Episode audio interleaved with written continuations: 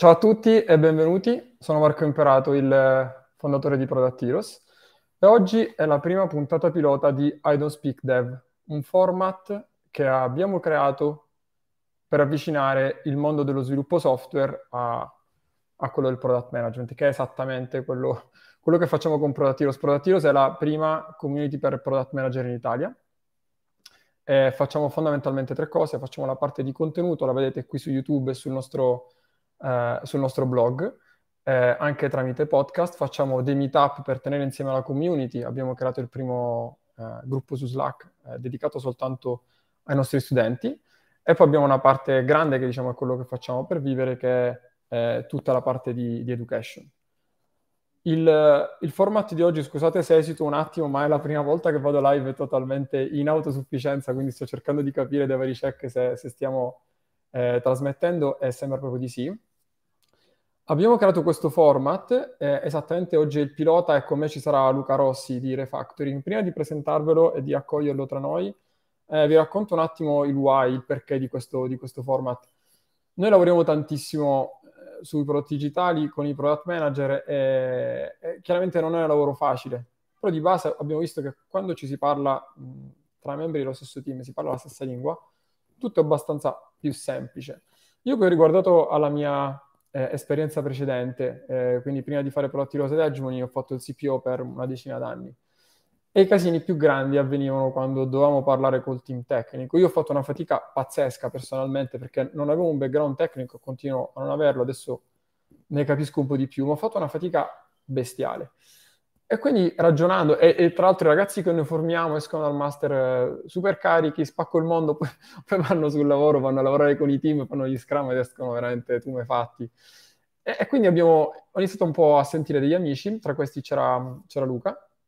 E ho detto, Luca, ma ti va di stare in questa terra di mezzo, in questa terra che è di confine tra eh, tutto ciò che è sviluppo software, tutto ciò che è tecnico, tutto ciò che è tecnologia e poi i comuni mortali come noi che non hanno un background tecnico ma devono lavorare per, con gli sviluppatori.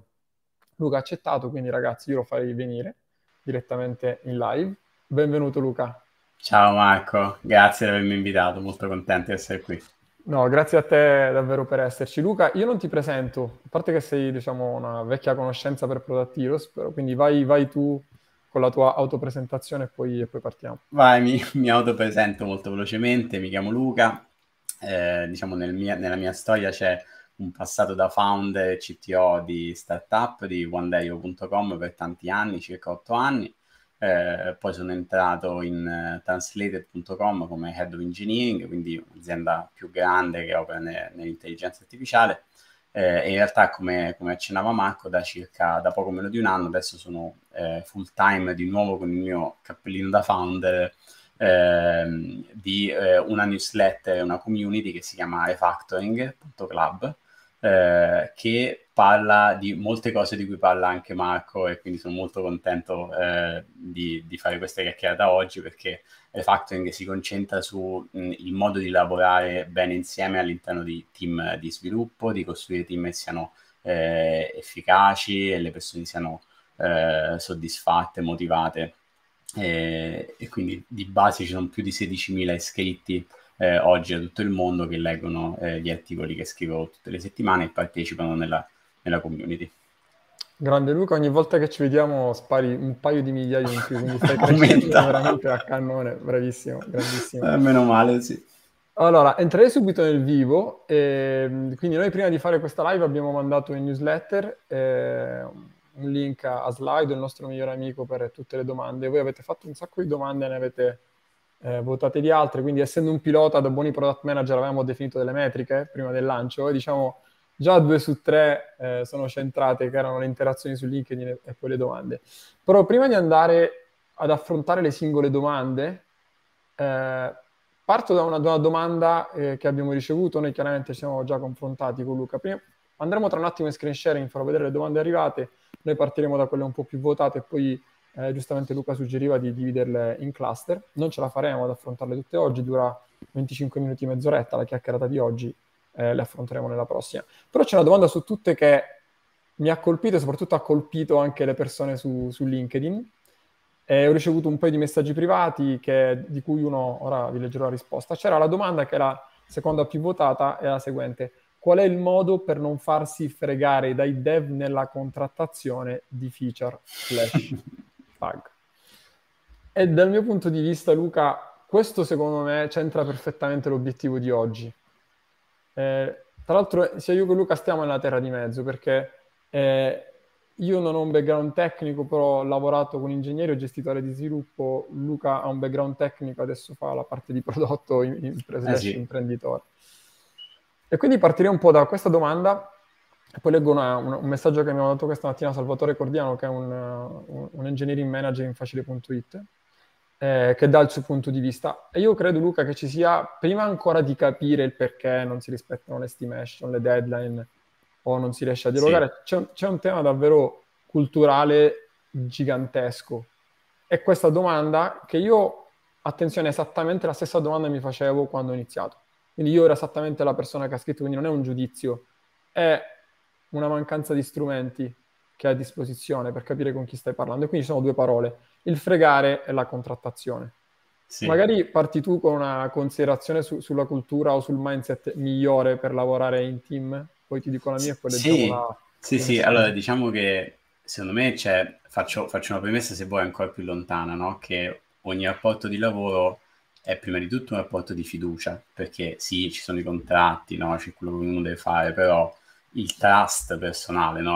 con, le, con, le, persone è quello che viene prima di tutto. E, e mi viene sempre in mente una storia che mi hanno raccontato di un, di un business coach molto famoso, Bill Campbell, a cui chiesero una volta a pranzo eh, ma come posso fare a lavorare bene con persone di cui non mi fido?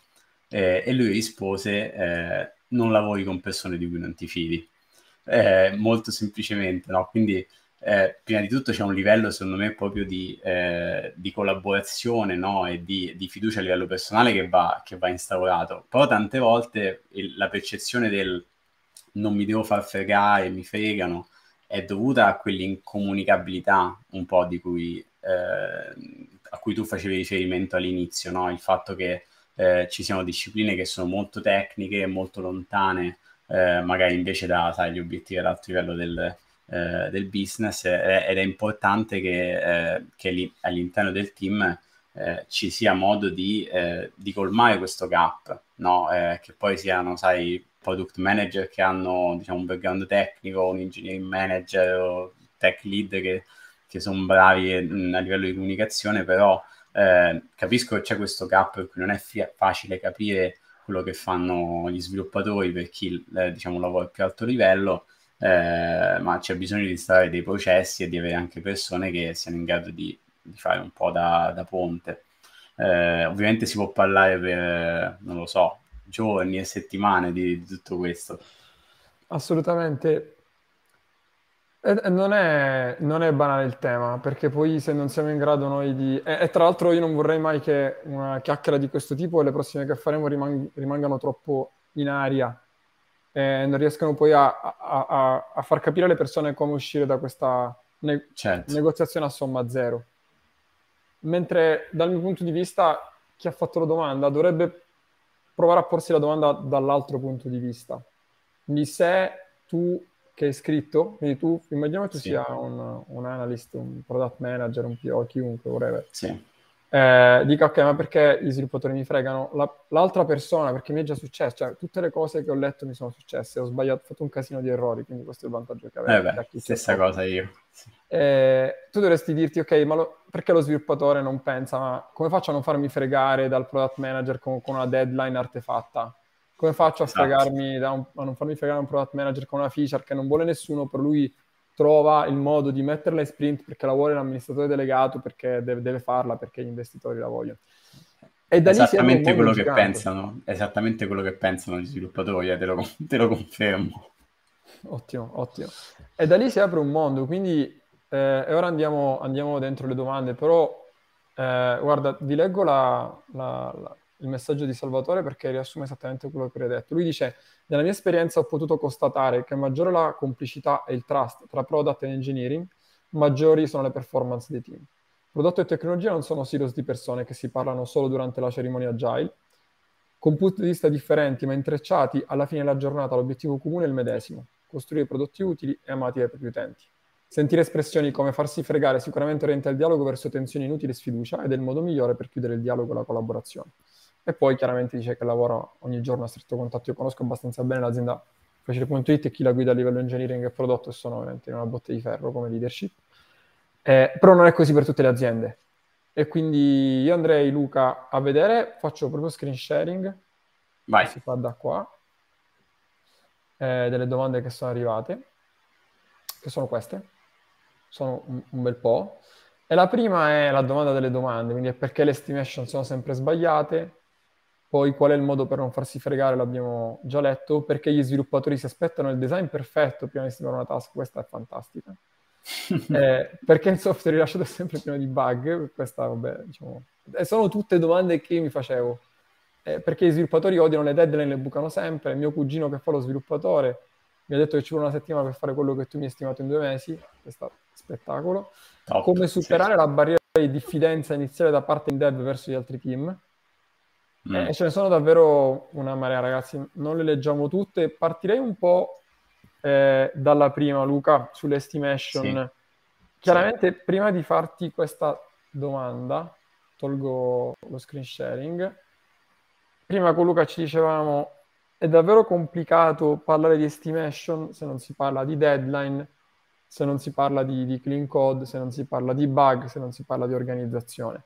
Quindi noi proveremo davvero a darvi una risposta puntuale su alcune domande, per altre io credo che non ci sia una risposta puntuale, ma l'obiettivo è quello di darvi un, un po' di esempi pratici di come magari ne siamo venuti fuori mm-hmm. eh, e poi prendere eventuali domande eh, per la prossima puntata e portarla avanti. Quindi Luca, la domanda è perché queste estimation sono sempre sbagliate?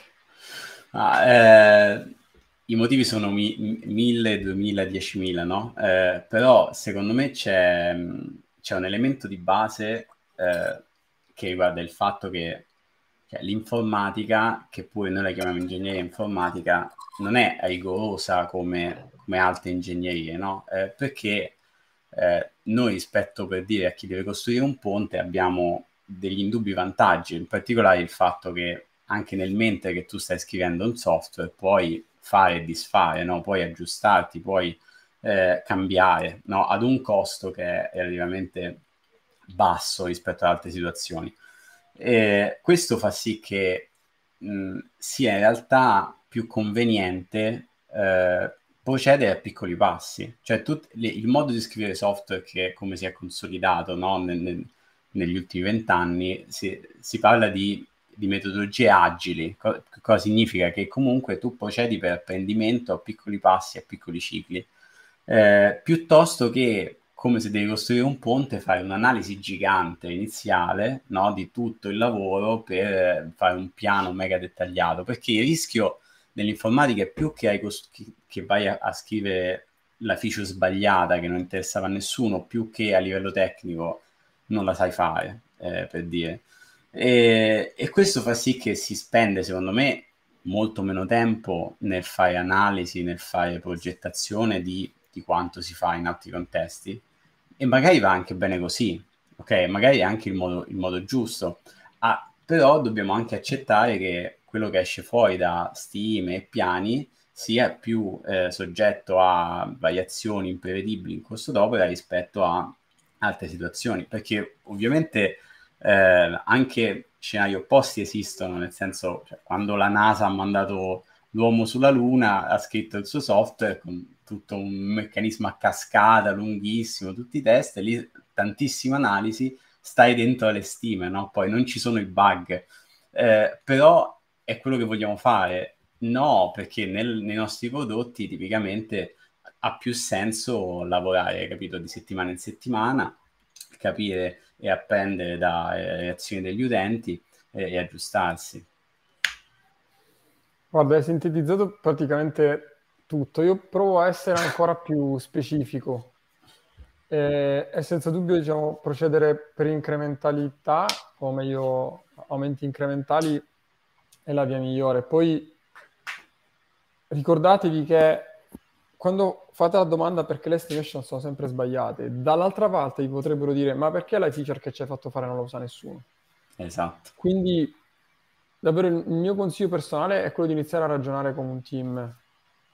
E non abbiamo, ne abbiamo parlato poco su Product Heroes, ma è l'essenza del team cross funzionale in cui poi l'estimation, il design, la, la discovery vengono fatte insieme in cui magari metti un piccolo team di due persone con un front-end, un design, un PO o un PM che supervisiona e, e fai la discovery. Allora, per sì. esempio, quello che ho visto io, quando fai, fa, fai, quando fai fare la discovery eh, a team eh, di sviluppo, poi chiaramente non la puoi far fare a tutti, non tutti sono portati per il dialogo con, con gli utenti. Sì.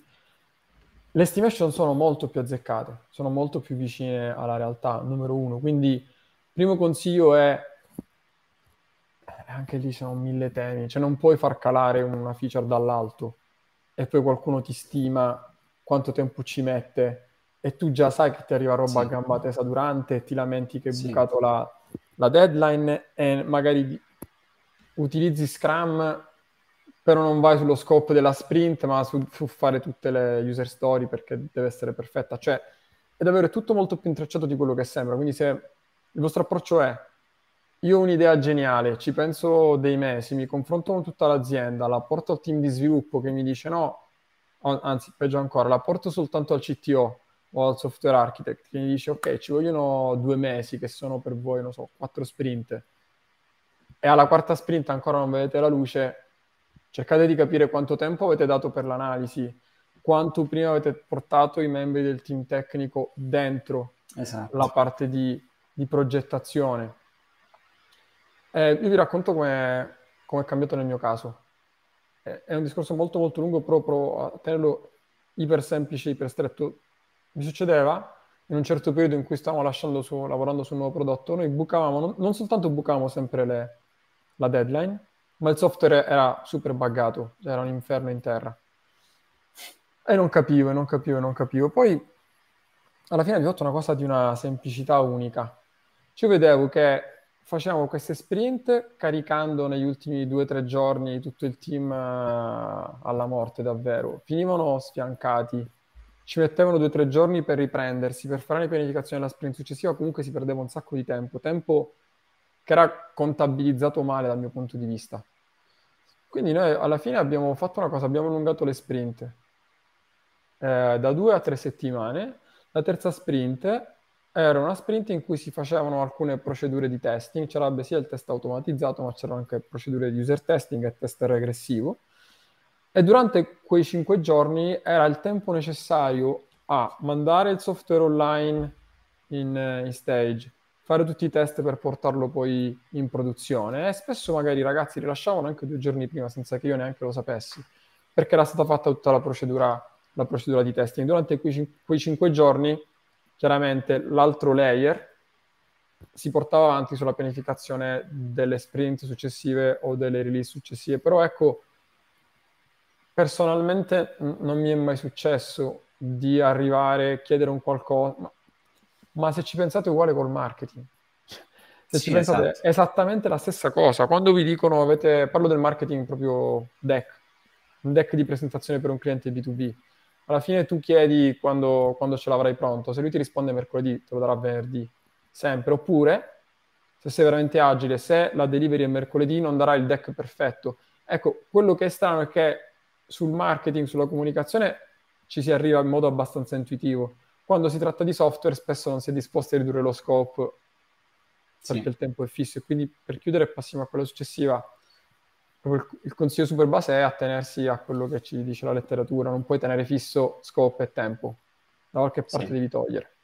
Ah, se, secondo me tu hai, hai diciamo, nella, nella, storia che hai raccontato hai, hai, nominato due elementi che secondo me sono eh, importantissimi. Il primo è il fatto che si lavora insieme. Questo tra l'altro anche per rispondere a quell'altra di quelle domande che diceva come superare la differenza, la diffidenza no, tra il team dev e gli certo. altri team non ci sono gli altri team, nel senso è un unico team che lavora sul prodotto, non ci sono i dev e poi gli altri. Eh, però molto spesso invece si pensa che è tipo una catena di montaggio, no? Eh, perché anche tante delle parole che usiamo te lo fanno pensare, no? Si parla di hand-off tra il design e lo sviluppo, si parla del passaggio di consegne, invece nella mia esperienza i team che, che lavorano meglio erano quelli in cui eh, le, gli, tutti gli stakeholder che andavano a costruire il prodotto, quindi designer, product manager, gli sviluppatori, le persone di business, erano coinvolte dal giorno 1 certo. perché ognuno ha un contributo e, e può informare gli altri di quello che si può fare e non si può fare e si crea molto più allineamento che poi è uno dei problemi che quando non c'è porta a divergere diciamo, le aspettative, eh, si bucano le stime e così via. Quindi questo elemento per me è fondamentale. Eh, l'altra cosa che, eh, che, tu hai detto molto importante è noi avevamo un processo sprint due settimane, non funzionava per i motivi A, B e C, abbiamo fatto un esperimento allungato a tre, dedicato l'ultima parte per dire test e QA e abbiamo migliorato. Eh, questo perché voi avete riflettuto vedendo dove, situazioni che non andavano bene, dove bucavate le stime, perché questa cosa succedeva eh, e avete identificato dei miglioramenti. Cioè, solo questo processo, diciamo, di, di, di introspezione, se vuoi, no? di retrospective, fa, è, è, in grado poi di darti le, le, soluzioni, diciamo, consultando sia gli sviluppatori che chi, eh, chi cura il prodotto, che poi ogni team identifica un po' le, le sue piccole ricette, no? Perché ha i suoi colli di bottiglia che sono diversi da quelli degli altri team, magari tu sai che impieghi tot tempo per fare Q&A, che perché alla fine, perché più o meno è sempre così, oppure un team sa che ci sarà una certa percentuale di interruzioni, quindi ognuno poi identifica le sue ricette a patto che ci si mette seduti ciclicamente, si, ci si chiede perché le cose non sono andate bene e, e ci si lavora. Guarda, mi hai dato uno spunto che proprio per, per chiudere questa parte, cioè hai detto ok, abbiamo riflettuto su come lavorare meglio insieme per chi fa prodotto non è nient'altro che un prodotto. Cioè, se voi certo. guardate la vostra organizzazione, e questo forse è dove ho dedicato la, mia, la maggior parte del mio tempo nel, nel, mio percorso lavorativo, Io, un percorso strano, cioè non ho mai fatto il PM con, tipo, con un capo che era il CPO, ho fatto da startup a gestire poi un, un botto di persone e quindi mi è mancata la parte forse operativa seguendo i manuali però la cosa su cui ho riflettuto tanto era proprio vedere la nostra organizzazione come un prodotto, che avevi i KPI, diciamo, i key results erano quelli magari di consegna in tempo, eh, pochi bug, e miglioravamo costantemente su un'organizzazione che cambiamo ogni sei mesi all'aumento del numero di persone. Allora Luca, ovvio, come ci diciamo, abbiamo speso 20 minuti su una domanda, quindi di esatto. proviamo a prenderne un'altra. Io sto scorrendo qua, magari scegliene tu una... Eh, che è eh, interessante eh, per te? Allora, aspetta che... Non so se vuoi condividere lo schermo oppure... Sì, sì, vai, condivido lo schermo, condivido lo schermo.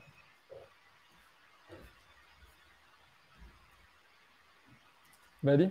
Sì, sì, Good. vedo.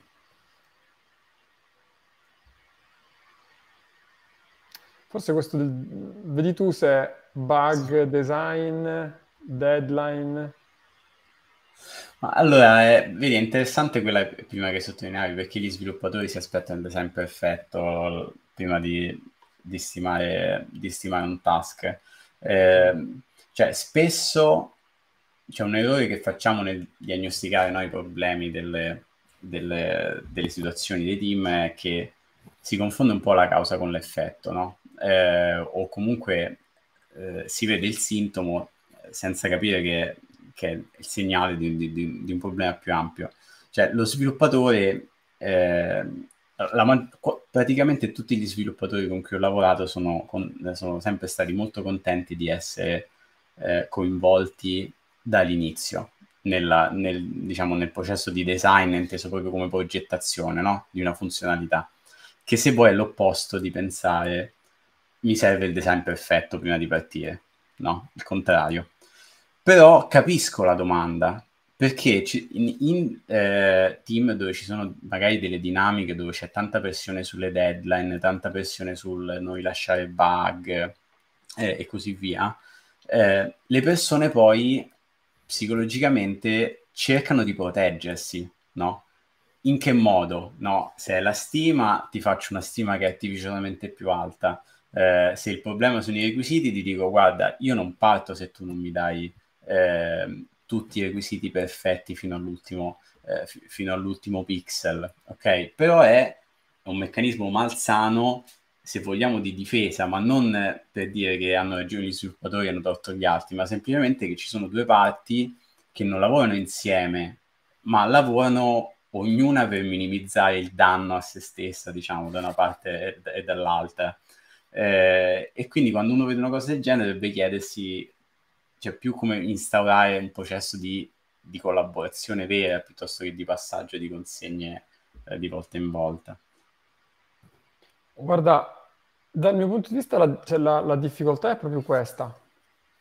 Io te, eh, tempo fa ho fatto una serie di tipo lezioni sulla Agile, no? Quindi mm. Agile, metodologia Lean. Agile, attenzione, che poi è solo project management. Se dentro la parte Agile non ci metti la parte di metriche, di strategia, stai facendo solo project management. Cioè, stai, stai dividendo in sprint quello che è un approccio waterfall. Ora non entriamo nei dettagli. Però mi ero chiesto, ma perché continuiamo a sviluppare software come si progettano gli edifici e i grattacieli? Ok? Sì. Innanzitutto, cioè, la mia risposta è perché non lo sappiamo. Nel senso che l'esempio che faccio sempre è il, il settore eh, immobiliare, no? Bene o male, cioè, si costruiscono case da quando l'uomo esiste, poi chiaramente sì. di grandezze diverse, più o meno interessanti, più o meno grandi, però bene o male se tu costruisci un edificio in centro a Milano, sai quanto lo paghi, più o meno sai quanto pagherai per ogni piano, poi puoi avere un design più o meno aggressivo e sai che per un, un palazzo tu non puoi progettarlo in un modo se non è quello sì. Perché? Che è giusto. Perché se il palazzo crolla è un problema serio. Può anche non morire nessuno, però se crolla e certo. tu hai competente e buttato il tuo investimento. Che è l'esatto opposto del software, tranne se non fai software per la NASA. Non, non so esattamente come si potrebbe rendere più lean eh, questa parte qua. Però quando fai software web, principalmente, tu hai la possibilità di procedere per cicli iterativi e incrementali e quindi quando il, ragazzi, quando la, eh, il ragazzo o la ragazza, la persona chiede ma perché voglio un design perfetto prima di sviluppare il software? Pensa a un edificio, pensa al team di ingegneri edili, ma anche gli operai, i muratori, cioè chi deve, chi deve tirare sui muri. Cioè, come fa a farlo se non ha un progetto chiarissimo? Ma quando fai questa analogia, tendi a procedere come, nel modo in esatto. cui si esatto. costruiscono gli edifici. Sì. Cioè, spesso quello che ho visto nel mio percorso, che è l'errore che facevo all'inizio io, gli sviluppatori vengono visti come manovalanza, no? Sì. le persone che sanno fare delle cose che tu non sai fare, e tu gli lanci questa roba qua, e loro te la fanno. Mentre, secondo me, l'analogia più semplice, perché sono ingegneri, è gli edifici. Cioè, se tu vuoi tenere quel, quei silos là, devi seguire quelle regole. Cioè, non c'è sì. altro che tu possa fare, che io sconsiglio profondamente e che anche tu sconsigliavi.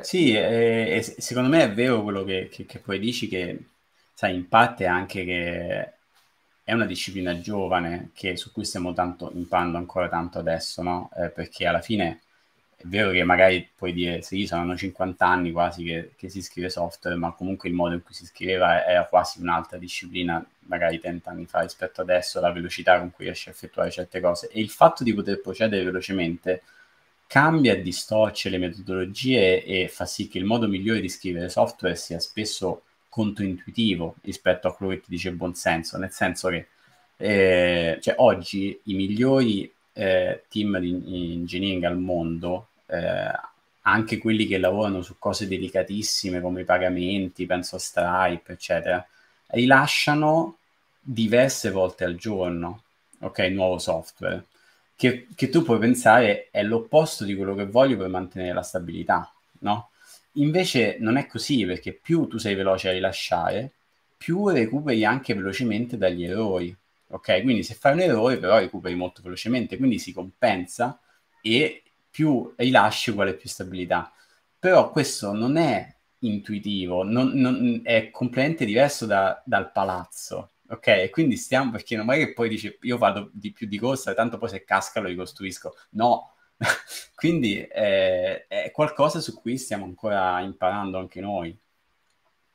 Poi chiaramente se tocchi la, tutta la parte di ambienti, continuous deployment, cioè, per come la vedo io è un passaggio a step.